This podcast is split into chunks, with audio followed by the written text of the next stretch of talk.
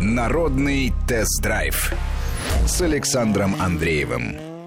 Напоминаю, что у нас в гостях находится реставратор, коллекционер Сергей Симонов, и мы говорим про первые автомобили, какими они были и какими они были в России. Ну вот, э, возвращаясь к предыдущему, э, к предыдущей теме разговоров, именно в автомобилях мы не преуспели даже в те годы. А вот, например, в бронеавтомобилях или в создании танков. Танк, конечно, не является нашей разработкой, но сама по себе идея была схвачена, и бронеавтомобили на шасси выпускались во время Первой мировой войны в большом количестве. И Путиловский завод, и Ижорский. У нас пять или восемь производителей было, которые поставили военную автомобиль на военную службу – Э, Николай II, обратив внимание на автомобиль и воспылав любовью к этому транспортному, к этому виду транспорта, э, наполнил армию автомобилями чуть ли не самым большим количеством в Европе. То есть в Первой мировой войне самой обеспеченной автомобильной техникой была э, Российская Федерация. Но при этом он ценил в основном зарубежные автомобили, и в гараже было много машин зарубежных марок, и Делане Бельвиль и Мерседесы были. А, Русабалты тоже были, но как-то а, не были они автомобилями императорского двора не поставили их в какое-то уникальное место. Они того не заслуживали, они технически Нет, они были, были хуже. Они были специфи- специфическими. Ну, например, у Адольф Кигрес, это придворный механик императора, сделал для прогулок по зиме именно на базе Руссобалта э, э, гусеничный привод. Мотосани. Мот, мотосани, так называемые. И император любил на этих мотосанях и по, даже по заливам кататься. Вот. Да, в основном обслуживала императора Делане Бельвиль. Но здесь, наверное, надо отдать должное маркетинговому ходу, потому что до того, как император обратил внимание на эту фирму, она выпускала одного категории уровня машины, а специально для Николая Императора II уже вторым автомобилем, который был, на который был сделан заказ, была разработана серия СМТ. Я не помню, как это звучит на французском языке, но в переводе расшифровка СМТ – это «Его Величество Царь». Глядя на императора Николая II и греческий Э, руководитель, я не помню, просто монархия в Греции тогда была или нет, э, пересели на Деланабельвиль, и еще много главных лиц в мире, то есть, по большому счету, скачок Деланабельвиль э, получили от императора Николая II, а после революции пошел спад. И Делане Бельвиль именно после революции полностью начинается эпоха сворачивания деятельности. Ну и вот еще один интересный момент – это цена автомобилей, ведь Русабалт был очень и очень недешев. А, а если сравнивать, например, с продукцией Форда, самой простой, то там разница была ну, почти в 10 раз. Если я не ошибаюсь, Форд стоил в пересчете на наши деньги в Америке 750 рублей, и пусть там даже какая-то налоговая ставка была, но тем не менее это... Потом 170. Меньше тысячи выходило. В конце 170 долларов. Да, но а так у нас сравнивать... 5500, по-моему, самый дешевый Русабалт. Так сравнивать некорректно. Дело в том, что Русабалт, если посмотреть на современный Э, аналоги – это Мерседес, э, это премиум класс. А Форд – это Запорожец или там как, какой-то китайский автомобиль, потому что изначально тенденция Генри Форда была поставлена на массовость. Причем заслуга Генри Форда была не только в том, что он умудрился их производить большими количествами, он умудрился убедить людей, что это необходимо людям, потому что эта машина была на порядок проще в управлении, чем сейчас современная механическая коробка передач. Для того, чтобы тронуться на Форде Т, нужно было резко, быстро нажать одну педаль, и машина начинала ехать. Но, тем не менее, ведь Форд выбрал такую стратегию, и эта стратегия сработала. А, был там Мерседес, был Бенц, которые тогда еще не объединились, и эти автомобили выбрали други, другую стратегию, они же изначально были тоже не дешевыми. А, это сработало, с Руссобалтом не сработало тоже по каким-то причинам. Первая мировая война, эвакуация. На мой взгляд, если бы не эвакуация, то достаточно большой, большая заявка была на завоевание мира, потому что большими количествами были сделаны пробеги, в том числе Нагель, э, до Монако доехал с лучшим результатом. То есть, иными словами, это ранние проявление грамотных рекламных кампаний и обрыв э, эвакуации. Только-только начали обращать внимание на бренд. Он просто, наверное, появился позже, 909 год, в то время как Benz и Daimler выпускали свою продукцию с 86 886 это, это 20 лет, да, больше 20 лет.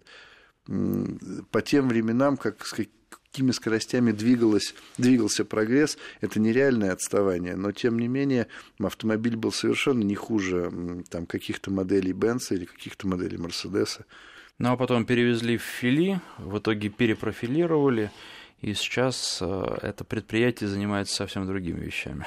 Русабалт был эвакуирован в несколько городов. Это один из городов Тверь, второй город Санкт-Петербург, третий город это Фили, вот Сейчас это завод имени Хруничева. Тогда еще Москвой они не были. Да, он потом после эволюции назывался первый ПТАС бронетанковый. И они пытались возродить производство этого автомобиля. Там 6 или 7 автомобилей из старых запасов были собраны, но они все капризничали, потому что, э, опять же, возвращаясь к крепостному праву, персонал был в лаптях на работу работниками, сотрудниками приходили люди абсолютно с техническими неграмотными, с абсолютной технической неграмотностью. Некачественная сборка, некачественное производство, непрецензионные соединения механизмов и деталей, следствие поломки и отказа.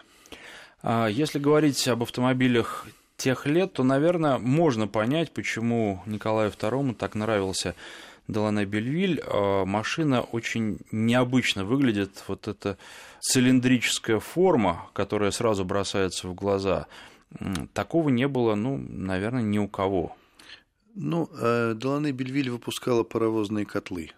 И когда они плавно перешли на э, создание автомобилей, они решили свой вот фирменный стиль паровозный переложить на автомобиль. Это у них даже прослеживалось уже в, даже в начале 30-х годов, то есть уже когда даже крылья э, вращивались в, в корпус автомобиля, все равно Делане Бельвиль пытались проявить э, котел. Но Николай II за другое, я думаю, любил эту машину, потому что в этой машине было очень большое количество степеней защиты.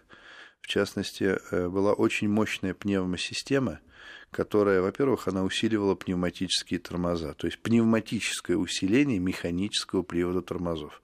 То есть не гидравлического, а тягами нажимались колодки, а для того, чтобы это было легче давить, была поставлена пневматическое усиление.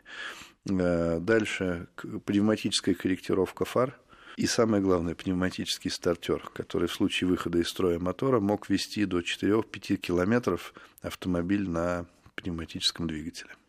Хорошо, а Дион Бутон чем тогда был привлекателен? Потому что эта машина тоже пользовалась спросом в те годы Это в России. абсолютно такие же два пионера, Дедион и Бутон, которые были во Франции. В Германии были Карл Бенц и Готлиб Даймлер, а Дедион один граф, другой механик. Дион и Бутон – это люди, которые были пионерами французского автомотостроения. Мерседес чем тогда отличался? Ну и Бенц тоже, да, это две были разные. Не было фирмы Мерседес, была фирма Daimler и Benz. Просто у, у Даймлера был основным покупателем Эмили Иллинек. Эмиль Иллинек. Он был владельцем большой сети автосалонов. Сеть автосалонов имела и э, название в честь его маленькой дочери, Мерседес. И так как огромным количеством он сам лично приезжал и выбирал продукцию э, Готлиба Даймлера, на все машины клеился логотип его сети автосалонов. То есть те машины, которые Эмилем Малинеком не были куплены, они все равно несли рекламу его сети салонов в дань уважения. Таким образом, этот бренд просто и приклеился. А уже после смерти Готлиба Даймлера в 1901 году решено было присвоить по договоренности это название всей марки. А за счет чего они были популярны? Но в те годы самую большую э, службу рекламную играли автопробеги. Насколько я знаю, и Mercedes, и Benz Э, и Daimler, и Benz участвовали практически всегда во всех автопробегах, в частности по России. И в 2025 году вот большой авто, автомотопробег, который проходил и более ранние автомотопробеги, и более поздние, всегда э, Mercedes и Benz предоставляли свои автомобили на, э, на тест. Плюс надо отдать должное немецкое качество. Вот оно до сих пор есть. Если немец хочет сделать хорошо, он сделает так, как он сделает лучше всех.